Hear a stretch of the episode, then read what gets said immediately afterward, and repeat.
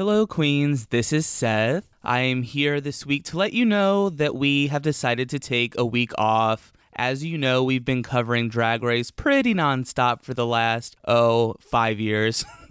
it feels like that. So we are just taking this one week off in between Canada's Drag Race and Drag Race Holland. So in the meantime, we still have a couple things that we want you to check out. If you haven't yet, listen to the podcast last week we released where Jamal talked to his sister about working in a hospital as a nurse and around people with COVID 19 and eventually contracting it. Also, Jamal put out another really great conversation on his website.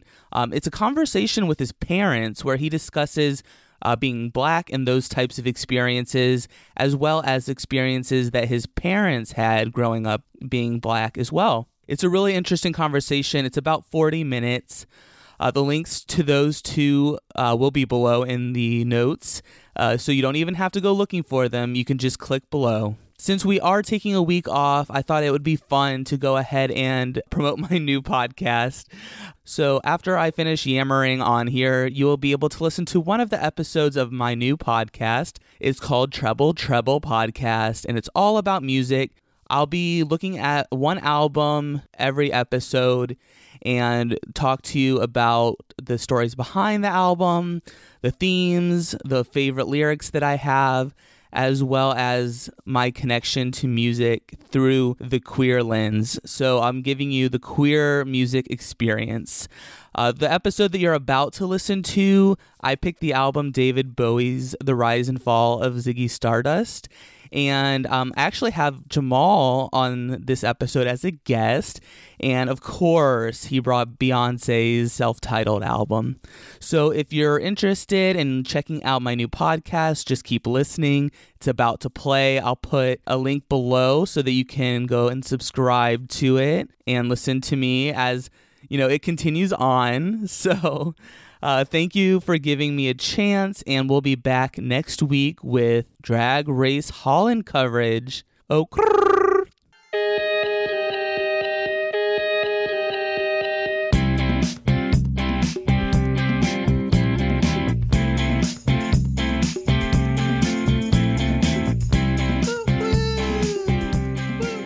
Hello, you're listening to the Trouble Treble podcast, and I'm your host, Seth. I'll be your host for this adventure. Tonight's show is coming to you from Portland, Oregon. Actually, the show is also coming to you from Indianapolis, Indiana. That's right, I have a guest with me today. I have a special episode for you. Before I invite my guest on, this is how the episode with guests will go. First, I'll have a discussion with my guest about their connection to music it's really exciting how music means something different to everyone. And after that, we will dive into today's album, David Bowie's Ziggy Stardust and the Spiders from Mars. This is an album that I come back to quite often. My guest today is Jamal Miller from the Thanks for Coming podcast. It's all about RuPaul's Drag Race over there. Jamal has chosen an incredible album for us to discuss as well. Beyonce's self titled album. Such a fitting choice to go with the Bowie album that I chose. A little bit about our guest. I met Jamal in 2005 in Bloomington, Indiana.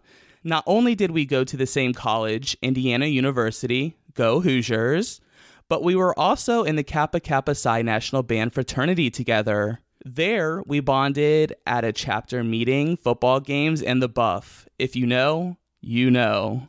Our friendship has continued after graduation and through many cities that I've lived in. That's 15 years of friendship. We even started RuPaul's Drag Race podcast together with Jamal's husband, Stony, about three years ago. Without further ado, let's welcome Jamal to the show.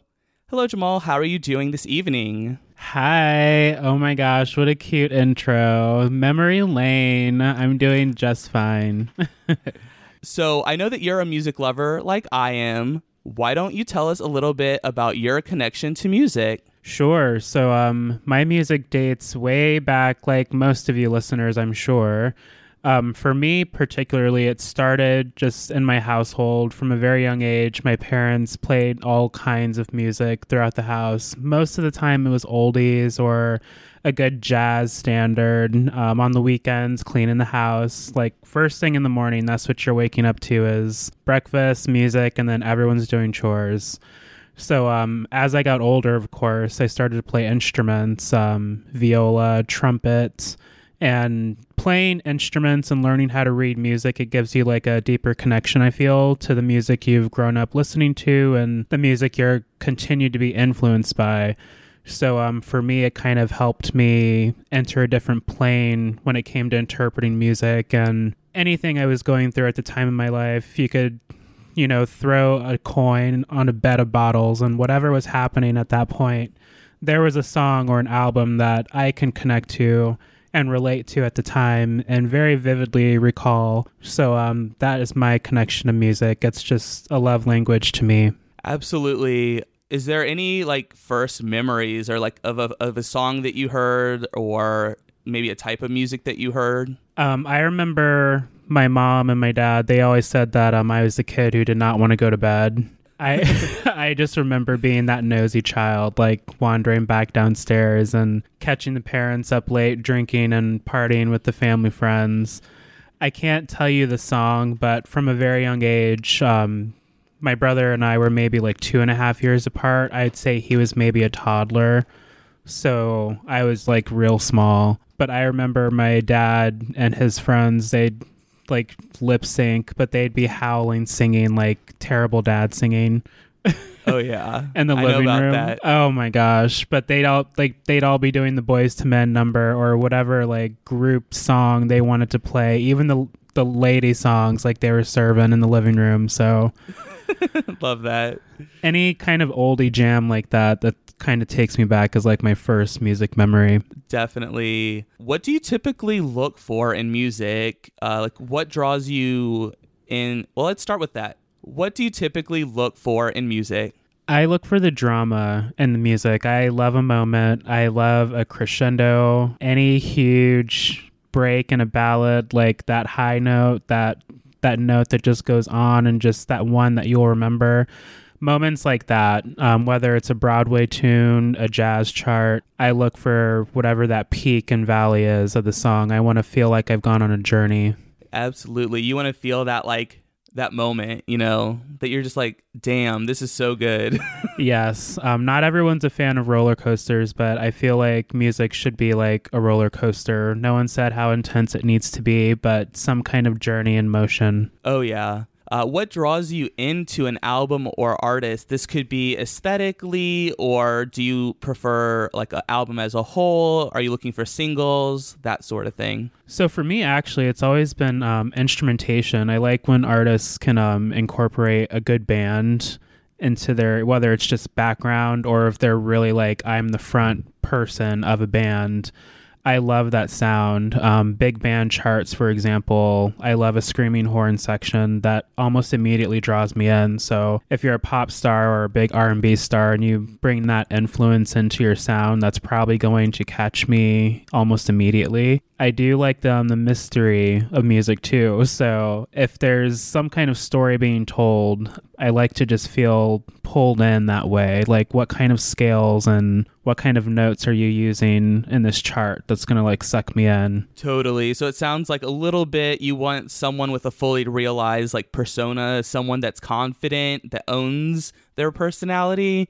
And you also want them to bring you like a fully realized concept for an album um, of course, you know those ones are. The, it doesn't have to be a concept album or mm-hmm. like you know kind of like what the couple we're talking about today, but it kind you you want it to be like you know, to take you on a journey, basically. Yeah, and it's no shade to the artists who are just naturally gifted and they can just sing whatever's given to them. But it's nice when you can feel like the art is actually connected to the person presenting it and, you know, giving it to you as a gift as the listener. So, what music are you listening to currently that you're digging? Ooh, so currently, of course, um, I'm still stuck on Lady Gaga's Chromatica. I've been listening to it probably I'd say a handful of times a week. That number has gotten a little smaller.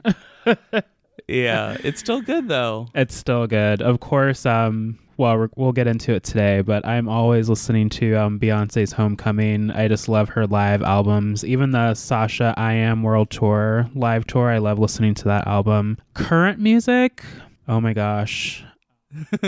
it doesn't necessarily have to be like the new hip thing. Just, it, you know, just whatever you're listening to now. It can be like old stuff too.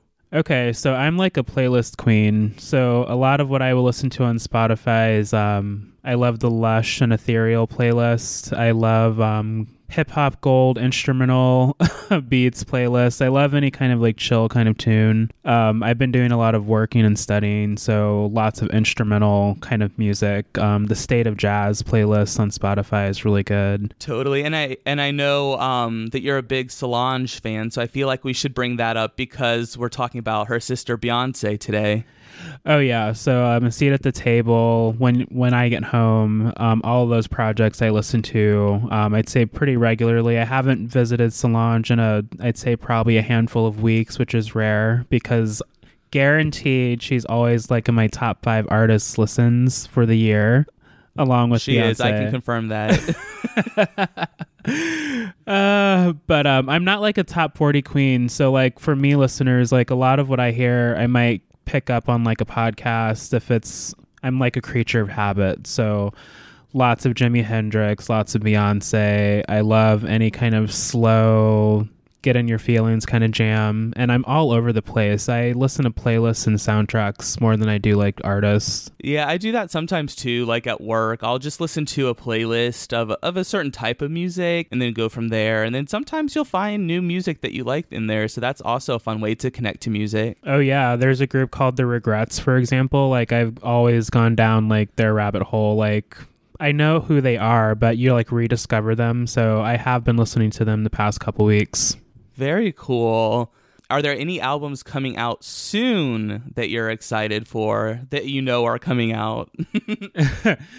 um, not to my knowledge. Um, of course, I just kind of refresh Spotify and see what's there. Um, I try to keep up with those daily mixes. Chloe and Halle actually um, they released their latest project, Ungodly Hour, and I have been sitting with that one a ton.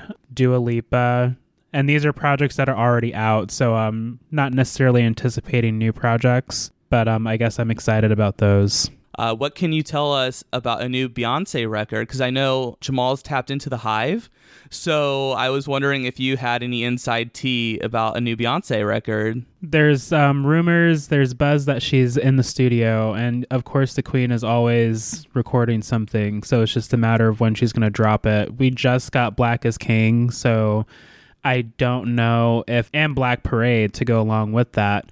So um, I don't know if she's going to drop anything anytime soon. We do know that there's definitely a tour plan for this year because there are venues releasing like cancellations and slots that were definitely set aside for a Beyonce tour. So I guess that just means my Beyonce fund just keeps growing until the next tour. then you'll have enough to be up front, right? Way up front, yes. On the stage. Good luck, Stony. Stony's like, I need to get out of here. My anxiety is not ready for the Beyhive section. Oh my gosh. I don't know if he is. Like, that's where we're going to get into our choreography. Like, the only way you survive is if you know the choreography down there. So. That's true. You'll have to go into dance rehearsal soon with Stony. I stay drinking my water, so let's get it. there you go. Well, that's very cool. Thanks for having that conversation with us. It's always interesting to see how other people connect to music, and that's kind of part of the show. Everyone connects to it differently, and those stories are really interesting because even while other people's stories are different, they're also pretty similar to a lot of us that are really interested in music and listening to this podcast. Mm-hmm. All right, so let's go ahead and get out our backstage passes because I am taking you up close and behind the scenes. Let's get down to talking about the albums we've chosen to discuss today. First up, we have David Bowie's 1972 album, The Rise and Fall of Ziggy Stardust and the Spiders from Mars, or Ziggy Stardust for short. The album title alone is pretty telling of the story we are about to dive into. Fun fact on the day this album came out, the Rolling Stones album Exile on Main Street was number one on the charts. if that gives you an idea about what was going on at the time of this album release. This is Bowie's fifth album and was released by RCA Records. It was recorded at Trident Studios in London. It was produced by Bowie and notable engineer to the Beatles, Ken Scott. It was ushered in at the height of Bowie's glam rock period and launched him to full blown stardom. Of course, we have to introduce you to the Spiders from Mars as well. We have guitarist and vocalist Mick Ronson. He played a pretty big part in the image of the band at this time as well. On the drums, we have Mick Woodmansey, and on the bass, Trevor Bolder.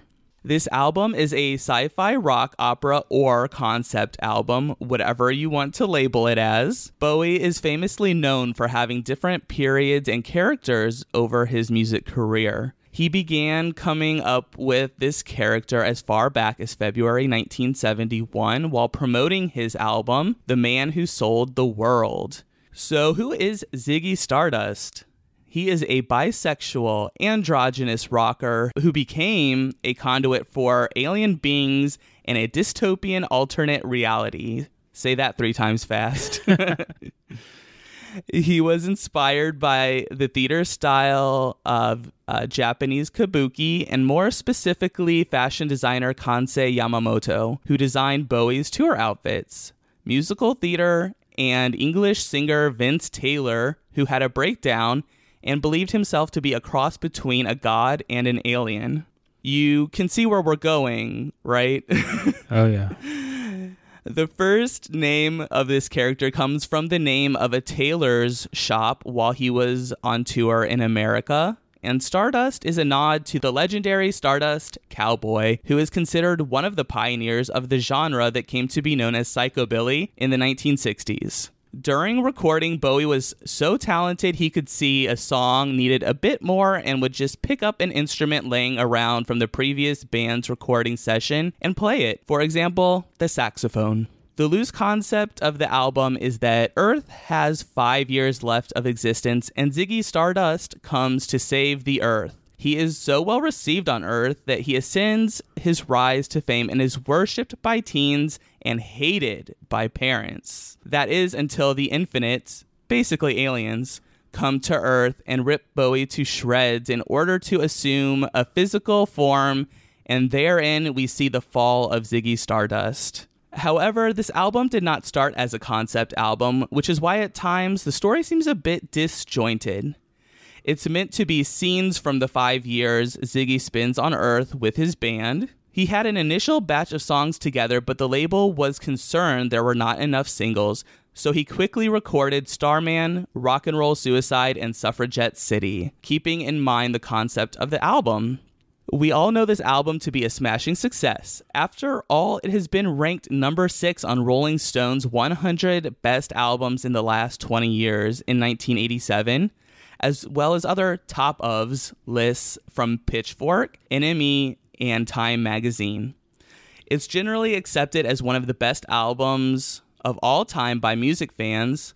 However, it didn't start off that way. It was recorded a month before the previous album Hunky Dory was even released. Bowie couldn't sit still and constantly had to be working, and expected only the best playing from his band. When the album first came out, it was a success in the UK. However, in America, Bowie didn't see that quick success. In the UK, it debuted on the top 10. However, in America, that album peaked at number 75 on the Billboard charts, but got generally favorable reviews by critics. The album was a slow burn to catch on with the American audience, while he waited for the fans to catch up with his groundbreaking album, his manager, Tony DeFries, encouraged him to live a lavish lifestyle that he was portraying on the album. The band came to America for three months to tour, but only played 10 shows. They would have two weeks off in between shows, but the band didn't mind because they were put up in the nicest hotels in the fanciest suites.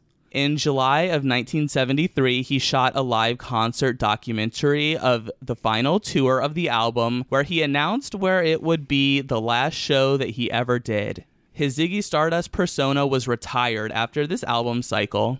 After Bowie's death from cancer in 2016, just two weeks before my birthday, I might add, the album reached number 21 on the Billboard charts and has sold over 7.5 million copies worldwide. One of the reasons I chose this album to be on the first season of this podcast is because it is laced with sexuality. In an interview before the album was released, Bowie announced that he was gay. That was an outrageous thing for a rock star to do in the early 70s. Throughout his publicity shots and stage performance, he wore an androgynous red mullet wig with tons of makeup. He was basically a drag queen. there are a few lyrics as well that we will talk about a bit later with gay references, but this overt sexuality was not normal or even acceptable during these times. Totally fearless and flamboyant was his performance of lead single Starman on UK program Top of the Pops. This was not normal for people to see on television. While performing Suffragette City on tour in 1972, he started doing a bit at the end of the song where he went underneath guitarist Mick Ronson and played the guitar with his mouth. It made it look like Bowie was simulating oral sex. he even talked to his manager into buying advertising space in UK's Melody Maker magazine featuring that infamous picture. If you think Elvis's gyrating hips caused a ruckus, that was nothing compared to Bowie's no holds barred, sexually charged performance. He pushed the bounds of gender and sexuality in a time where that was simply unheard of. Almost a decade later, on his second marriage to a woman and two children later, he admitted that saying he was gay was more of a publicity stunt that he regretted. Regardless, he inspired many LGBT people and gave them a reason to live because he made them feel more accepted. That's the power of visibility. Whether he was gay, bi, or straight, he was an ally, and that makes him a part of the queer community. If nothing else, but for the cultural impact he made on a generation and those followed. Okay, so let's talk about themes on the album. Jamal, I know I've been talking for a long time what are I'll let you start this discussion. What are some themes that you noticed on this album? Definitely like a sense of like um taking over as far as like a real sense of self and strength um moving forward with confidence and you know just doing it totally there's definitely uh, lots of themes of celebrity outer space science fiction mm-hmm. uh, and drug use to mass depression as in the album closer rock and roll suicide Yes. Uh, that was actually a song about T Rex singer Marc Bolan. In Bowie's plea to Mark, who is struggling with drugs, that he's not alone. Bowie is almost pleading for Bolan to get help. While Bolan didn't die of drug use, he did pass away in a car accident. I think that that's a song that queer people can really relate to, taking substances to forget the struggles of everyday life. Even if you don't take drugs, being queer can feel quite lonely. And it's a song to use as motivation to keep going on. You're not alone. Yeah, very good point. It's so true. Um, music is such an escape for a lot of people, so it only makes sense that you know Bowie would connect this message in such a deep way, just to you know communicate that even stronger to the people. Totally. I I remember really falling in love with Bowie when I was in college. I took I was a music minor, like I said in our first episode, and um, in one of the history of rock and roll classes, like I really learned a lot more about Bowie's like you know personality, like himself. Like I knew some of his music, but I learned a lot more about him. And I was really inspired by his like adapting with all of his different personas. To me, that seemed like really like punk rock, you know, in a way especially with this album throwing like sexuality and gender in people's faces and that really appealed to me as a as a queer person mm-hmm yep I can also remember like, you know, to a much lesser degree trying to like emulate that because I would always like come in different well what I thought were different like uh, themed looks to parties and stuff like that. So I'd like have like the cowboy night or whatever. I remember I once went to a black and white party and went and I really paled out my face with the the white Halloween cream and like you know basically went full emo. and it, this was all like really like my uh me trying to live through that lens basically it's full expression like no matter what it is and what angle you want to approach the party the dinner going to class whatever it's just like you put on your drag for that day and you just tackle the world i think this album definitely personifies that Definitely. So let's go ahead and switch gears and start talking about our favorite lyrics. Were there any any lyrics that stood out to you personally? Um, I don't have any specific right off the top of my head. I know I connected a lot to um, the um, Moonage Daydream. Um, I also really liked um, Rock and Roll Suicide. Starman as well as one that, of course, I was very familiar with and just has always been one of my favorites on this album. Totally. Those are all really great songs. So I picked a couple of my favorite lyrics, either favorite lyrics or just lyrics that feature sexuality and gender expression. Okay. So the first lyric that I chose is from the song Five Years, and it goes like this A cop knelt and kissed the feet of a priest, and a queer threw up at the sight of that. So in 1972, queer sexuality was not accepted, and Bowie was publicly supporting the LGBT community. It may have been written in response to police sort of favoring a Christian morality, such as laws outlawing homosexuality. The queer in the song would throw up at the sight of the cops butting around with religion because religion generally discriminates against queer people, and ergo, the cops do as well. Mm. I thought that was really interesting, you know, as far as, you know, uh, the LGBT community. I thought that it was really pretty cool that he was being so outspoken about it, you know, not even necessarily being queer himself, but being an ally to the community. Yeah, it's definitely calling out like, "Hey, I, I see you. Um, I might not know what you're going through, but you know, I can help you tell the story." And um, that that feeling of solidarity there was received. Totally. So I have another lyric that I like, and this comes from one of the songs that you mentioned that you like, Moonage Daydream. Yes. And it's the very beginning of the song. He says, I'm an alligator. I'm a mama, papa coming for you. I'm a space invader. I'll be a rock and roll bitch for you.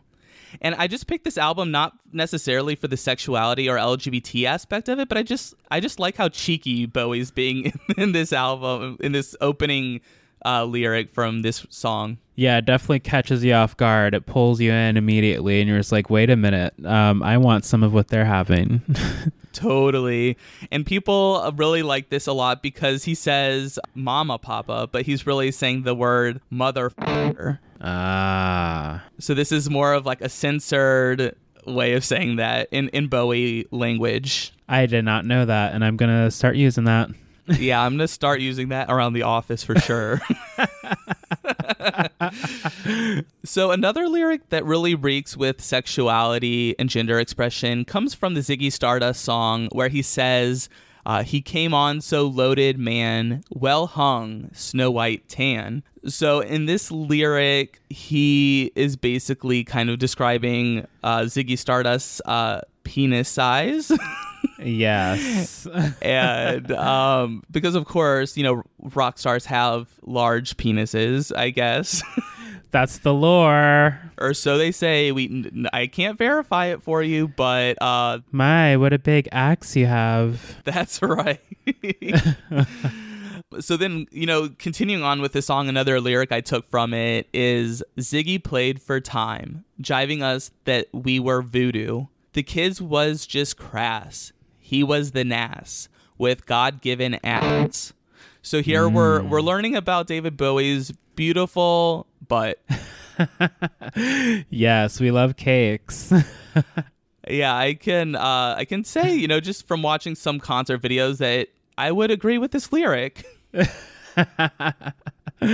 so those were some of the favorite lyrics that I had from this album. So we're going to go ahead and start talking about our favorite songs. So let's see. What are your top 3 favorite songs? You have no more space in that. You have to choose only 3.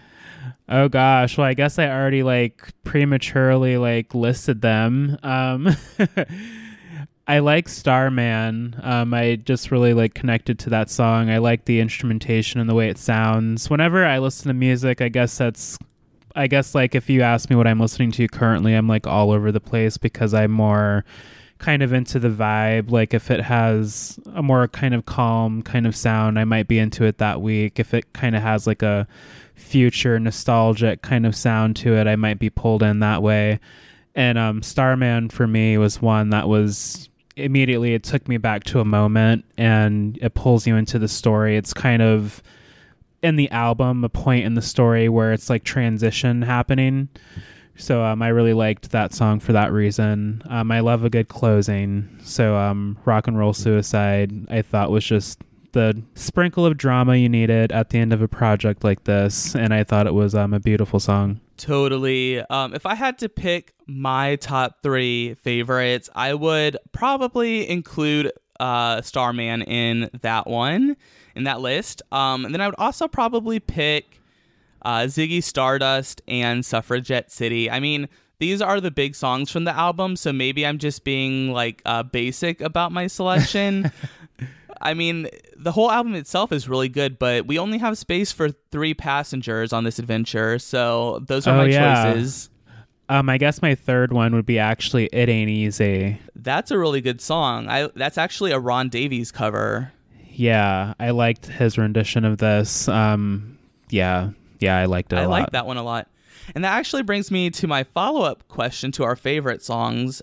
Were there any songs on this album that you didn't know or maybe didn't know as well that really like are a song that you may come back to revisit now that you've re- you know been listening to the album a lot? Now, see, I'm a late kind of Bowie bloomer, so I was not very familiar with like Suffragette City and um, the more kind of Bowie staples amongst all of his projects. I really just dug into this album.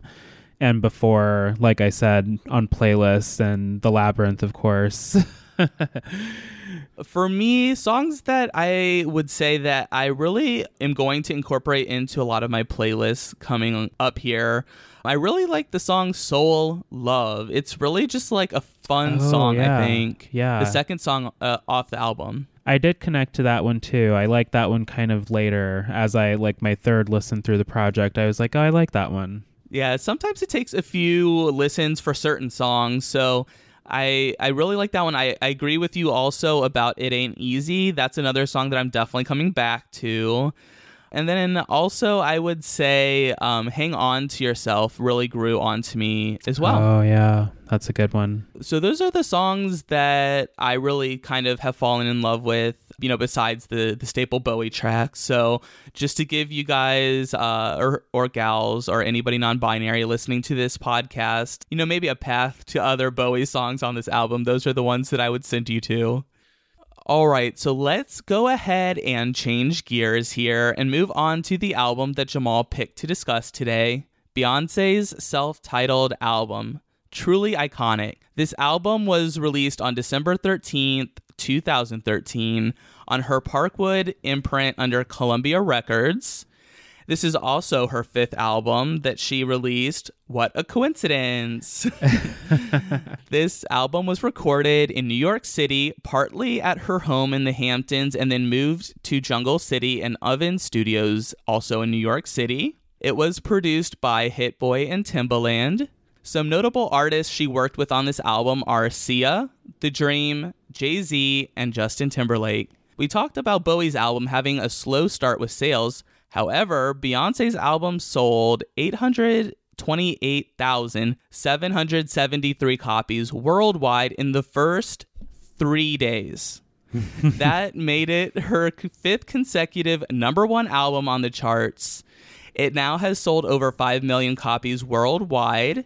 and this album is special because knowing her loyal fan base, there was no announcement or promotion for this album. That shows how truly beloved she is, at, and it was totally unheard of at this time.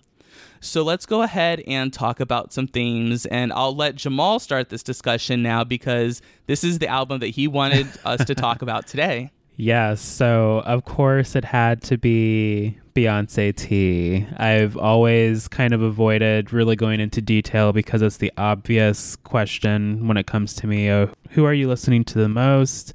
Who's your favorite artist? And even over the years I'd had like my favorite groups. This is the first person I've like truly like been like a super fan of and just enjoyed everything that they touch So, um, self-titled was truly like an iconic moment in the music game because we all know that Beyonce is being managed by her dad, Matthew Knowles, for a very long time, and she was just kind of playing the label game, doing what was safe.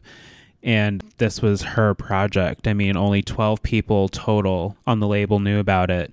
And it was um, being worked on under the code name Lily so it had no chance of being leaked and airtight NDAs, of course. But this was just her taking full ownership of herself as a music deity. and this was released about a year after, just under a year after Blue Ivy was born.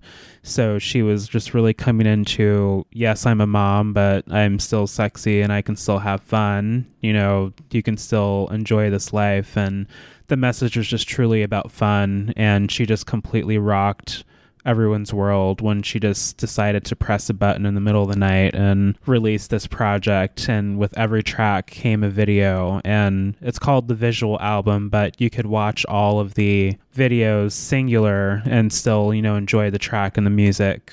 And of course we know how that evolved with future projects like lemonade and the homecoming netflix special do you remember where you were when this album came out? Like the experience that you had about finding out and that sort of like, you know, tell us the story. Sure. So I actually um I was a long time fan of Destiny's Child, of course. Um dating myself, like I always say, I had cassettes. I did. the writing's on the wall, okay, I had cassettes. Um but just over the years, I've kind of grown up with Beyonce. But with that being said, I really just became a fan. I'd say like it started with the um, Sasha Fierce album. And then I kind of went back to her earlier stuff and just really started to stand. Still hadn't gone to any shows. When this project dropped, it was 2013. Um, Stony and I actually were living in our first apartment in Indianapolis I was still working at Amazon at the time. So I was actually about to go to bed and I just picked up my phone, looked at Twitter, just like everyone else, just freaking out because we saw like Beyonce new album, like hashtags flying and links flying. I was like, wait a minute. So I like gay gasped out of bed and just like sat up and got on iTunes and purchased it right away. Immediately, no questions asked. Yes, and then I listened to it in bed. I didn't watch the videos until after work the next day because I worked pretty early, so I had to get some sleep. But um, I purchased it immediately. what were some of your first impressions? I liked the um, blend of sound. Like you could tell that she'd done a lot of work vocally. Um, people like to say in the past that Beyonce was not the best vocalist; she's just a good performer, and you know, she's continually proved all of you haters wrong. So I was completely shocked that you said that because I've always thought of her as an excellent vocalist. Oh yeah, like those of you in the Beyhive, like older hive, not young hive that just pops off at any comment. But this is one of those early arguments. Like when Beyonce started to go solo, people were like, "Oh, she's not like a singer singer," and you know, she she just performs. She's the modern day Tina Turner, and with every project, she continues to grow. So with this project, you start to see her experiment with sound, working with different producers, kind of having playing with the different themes and digging deeper into what it means to not only be like a sexy woman, but a mother, and just kind of finding herself again, trying to discover that she can still be who she is. Totally. And that's a good way to get back into talking about the themes. Uh, to me, I thought the general, like the central theme of this album was basically finding the beauty in imperfection. Yes. So that's kind of what I took away from it. Of course, because Beyonce is a woman, people were very critical of her themes of sexuality on the album. Beyonce said, I don't at all have any shame about being sexual, and I'm not embarrassed about it, and I don't feel like I have to protect that side of me. Mm-hmm. So that really lends itself to her messages of feminism on this album as well. That was a big love her or hate her like topic was her being a feminist. Mm-hmm. Other songs allude to darker themes such as body image, infidelity, and postnatal depression after her first child, Blue Ivy, was born. Yes. And that um, label of the imperfection, finding the beauty in that, that's the perfect way to say that. It's because all of those things, like she's just probably in this place where she's trying to figure out if she can level up as an artist. Is she going to be a good mom? And what's the world going to think? And that whole struggle, trying to be perfect for everyone but herself. So, um, that journey and her giving us that kind of peek into the story because Beyonce is very private. So, the themes that come out in these um, videos and in the lyrics and in the songs, they really share with you on a personal level what she's been experiencing on a human level.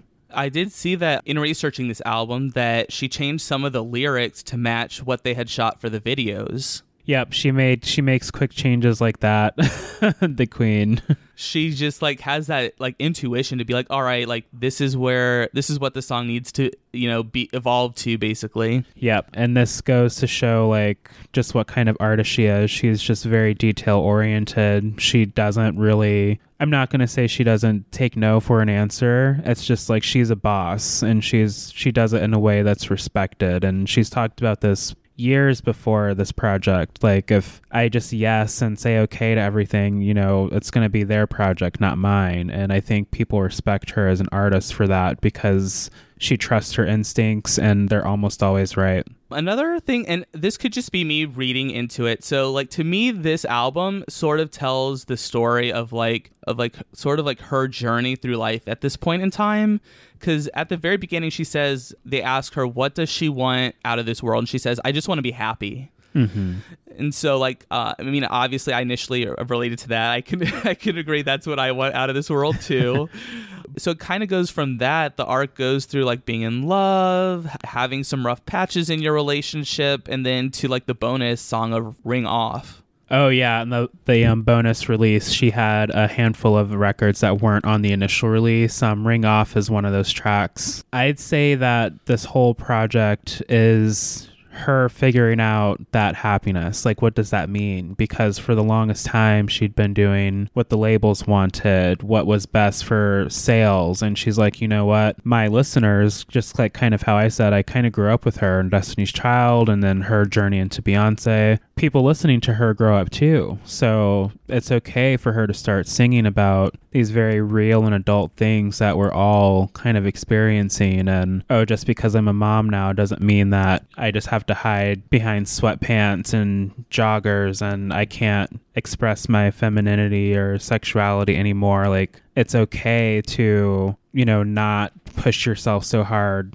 that you're about to pass out and, you know, tip over. like, it's okay to go out and have fun and dance with your girlfriends, even though you're a mom. It's okay to be sexy, even though you're a wife. It's okay to surprise people at karaoke session and sing your own song. That's right. And it's okay to have like a badass girl party where, you know, it might be a little flirty and sexual, but hey, that's your husband looking, not hers. That's right. So let's go ahead and switch gears into some of our favorite lyrics. This will kind of also you know, start the several other conversations that we can have about this album. I'll let Jamal start. Is there any of your favorite lyrics that we'd like to share with us? I actually really like Jealous on the album a lot, and I just love the line, um, If you're keeping your promise, I'm keeping mine. I think that anybody can read that line and find a way to connect to it, whether it's a a romantic relationship you're in or any kind of relationship, there's kind of like an underlying agreement as far as what that relationship will be. And we all know that that can be tested and has been tested in a number of different ways in the past. so I really connected to that line in that song. Totally. I would I would have to agree with you. That was one of my favorite lines. I, I didn't put pull it for the lyrics, but I'm glad that you said it so that it could be included.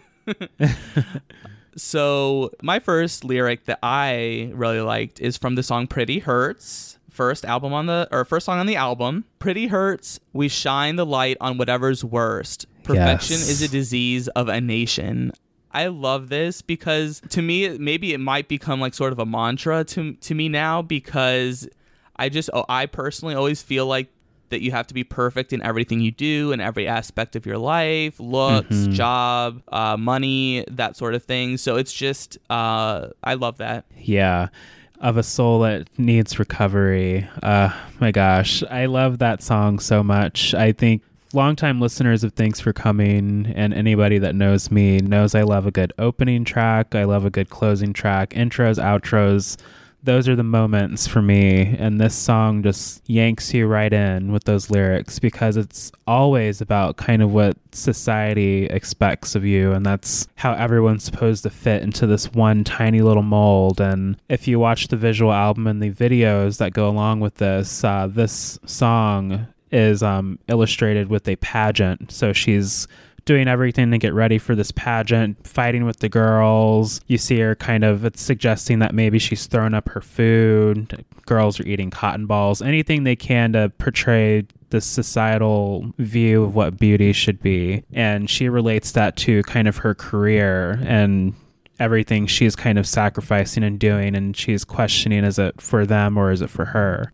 Totally, and that carries through the whole album. You see the um the trophies and drunk in love in that visual. Mm-hmm. So you see that like she definitely uses that as a metaphor throughout the whole album. Yep, yep. Such a good lyric, good one. What about you? Do you have another one for us? Ooh, let me think.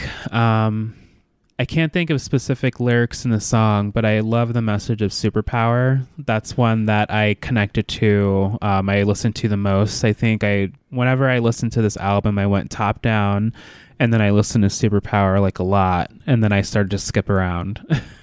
That's how you got to do it with Beyonce. You got to, you know, take the whole album, of course. That's the story as she wants you to understand it. So you have to hear her message, of course. Yes, um, but Superpower, it's just she has a way of connecting with the fans and just saying, "Hey, I'm I'm Beyonce, but I understand. I'm going through it too." And um, she just kind of lets you know she's there for you with songs like this. Totally. I, I did pull another lyric, and the, because it relates to Ziggy Stardust.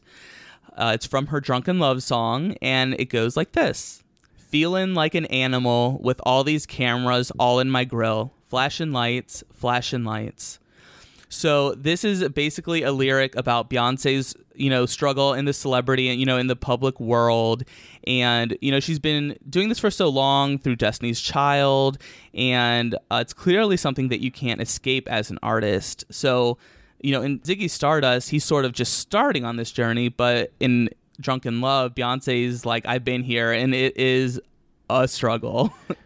Oh, yeah. And um, that's a good connection because, I mean, people are trying to say that she didn't carry her own child and paparazzi is taking like crazy pictures and shit like that. So Beyonce and Bowie would be able to have tea about this for sure. totally. I also just like the part in Drunk in Love where she says, We woke up in the kitchen saying, How the hell did this happen? Oh, baby, Drunk in Love. I just, I love that, like, sort of like cliffhanger, like, Oh, baby, like that addition. Uh-huh. Because, you know, it, it's just like, it's like a cool way, like, you think the the the lyric is over, but she's like, "Oh wait, I'm not done yet." Like, mm-hmm. so I really like that a lot. Yeah, she's like emphasis, like you need to know like why we were there, like oh baby. yeah. And then of course, just you know, because we have to celebrate women owning their sexuality like we've been talking about on this podcast. I had pulled this lyric from Partition, mm. and it's just uh, the chorus: "Driver, roll up the partition, please. Driver, roll up the partition, please. I don't need you seeing Beyonce on her knees." uh, I love this. Um, if you go to her um, YouTube channel, there's a cute five-part series. All the videos are like four to five minutes and she's kind of taking you through like the parts of this album and she talks about this song in particular and how it was completely improvised. No pen and paper. She they just played the beat and it took her to a moment in her in her head and she said hit record and this is what came out. And she kind of joked about being nervous to let her mom hear it but this, totally this is just her being fun and i love that she's just owning that sexy and people can just stay mad like don't be prudes like people are allowed to enjoy their bodies. Yeah totally especially in america sexuality and gender it's just sort of like uh, i guess taboo i guess you would say in a way. Yeah like yeah. people just don't want to talk about it and i think that that well i mean of course there's appropriate times and appropriate times not to like but i think that those discussions are needed as well. Mm-hmm Um, So I have just one more lyric that I pulled, and this relates to other things that we talked about. This is from the song Flawless. Ooh. I took some time to live my life, but don't think I'm just his little wife. Don't get it twisted. Get it twisted. This is my shit. Bow down, bitches. So this lyric is just so powerful. You probably just hearing it, you can hear the weight of the meaning of these lyrics. Beyonce had announced that she would be taking some time for herself in 2010, and you know because and then eventually she was pregnant and um, having blue ivy. So this is like her big comeback. She earned this break, and now she's back. So you guys all need to bow down because Beyonce is still the queen, and she's announcing her return. That's right. She's like behind the scenes, she's going through so much, like numerous miscarriages before she was able to have Blue Ivy, all kinds of your regular family bullshit, plus like trying to be a businesswoman, right? So to the world, it looks like, oh, she's just out here trying to be a mom or whatever, like his little wife. But she had to remind y'all, like, I will release music when I'm ready to. I will let you have it when you're ready to have it. And this album, for example, came out in the middle of the Miss Carter tour. So for all of you in the US that were like bitching about, you know, where's Beyonce doing this? When is that happening? As soon as this album dropped, it was like overnight. There was a new piece of the tour added, like new outfits, new numbers, all of it. So she was like ready to snatch your wig. So you better just listen to the queen when she tells you the first time. Right. And also too, this just also plays into the um the feminism themes that we have throughout this album. She's like, I'm not just Jay Z's wife. Like I'm Beyonce. Bow down. Right, exactly. She's like, I scooped him. Don't get it twisted. Right. She's like, he's lucky to be with me. so, um, all right, let's go ahead and pick our favorite tracks. You only have three. I know this one's going to be a lot harder for Jamal. Oh my what gosh. are your three top favorites from this album? So my three have to be I love Partition just because it's sexy. I love any song I can do a lap dance to. There you go. I like that. Pretty Hurts, definitely. I just connect with that so so heavy. And Blow, it's just fun. I love the video for Blow. It was awesome. Yeah, all great picks. All great picks. And I'm going to copy your pick on Pretty Hurts. That song to me is just so epic. I really like that song and, and the message a lot. I have to, I mean, you have to just pick Drunk in Love. I'm sorry, but it has to be on the list. It's a banger. It is. So then my last pick, I would put, uh, let's see. I'll go ahead and put Partition as well. Uh, I just love like the confidence in that song and the owning of your sexuality.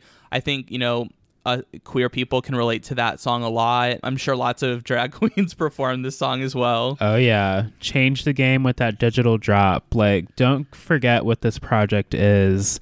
A lot of people want to hate on Beyonce because it's Beyonce. The thing about her as an artist is whenever she does something, each project is better than the last one. Like she pushes herself to she tries to outdo herself and that keeps it interesting for us as an audience and as fans because we just never know what we're going to get.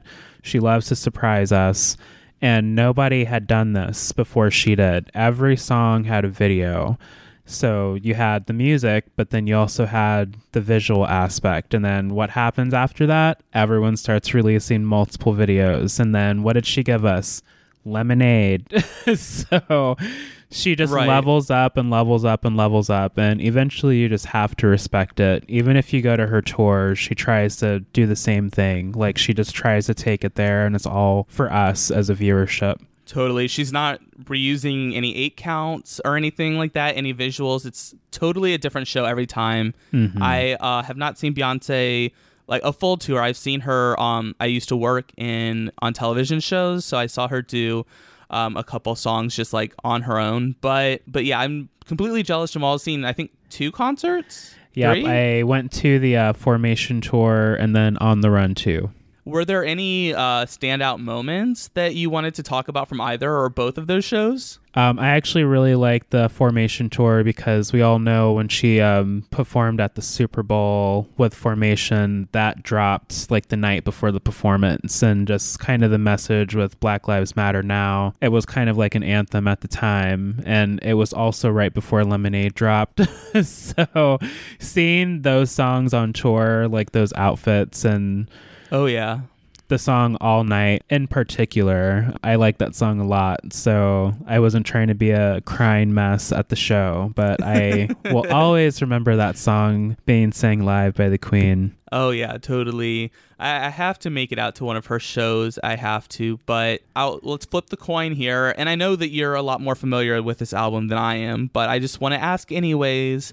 Were there any songs that you heard or fell in love with again when you went back to revisit this for the podcast? I actually um, connected with No Angel a lot more um, recently. And like I was saying earlier, I can't. I more listen to music for a vibe now. Like I can name artists I've listened to, but they all kind of have like a vibey kind of R and B kind of. I don't know. We're just chilling with our homies on the stoop kind of sound. And No Angel has that feel. Like you can just be rolling down the street or taking a stroll through the neighborhood, just a chill afternoon. And I connect with that heavy. Totally. I, I feel you. I have to. I mean, it's going to be really hard for me not to m- basically name every other song on this album. oh yeah, it'll change every listen, right? but I do I do want to echo Jamal's pick a Blow. I really like that song a lot. It's a song I hadn't really heard that much until revisiting and it's totally amazing.